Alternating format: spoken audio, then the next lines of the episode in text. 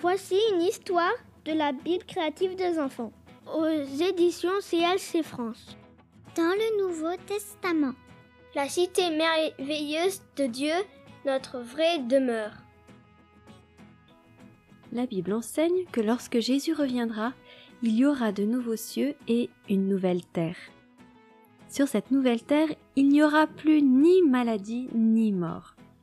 Il y aura une ville immense et splendide comportant des rues pavées d'or ainsi que des bâtisses faites d'or et d'argent.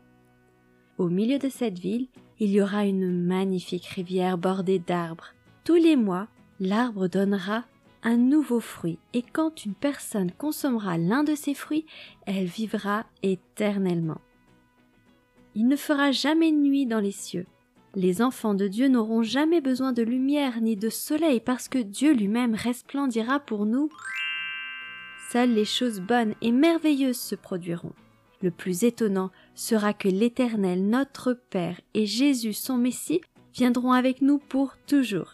Jésus attend que nous venions à sa rencontre. Lorsque nous quitterons ce monde, il nous prépare une demeure et il y aura de la place pour tout le monde. Jésus nous prépare une demeure et il y aura de la place pour tout le monde. Ces explications se trouvent dans Apocalypse au chapitre 4 et aussi au chapitre 21 et chapitre 22. on vous prépare des nouvelles histoires.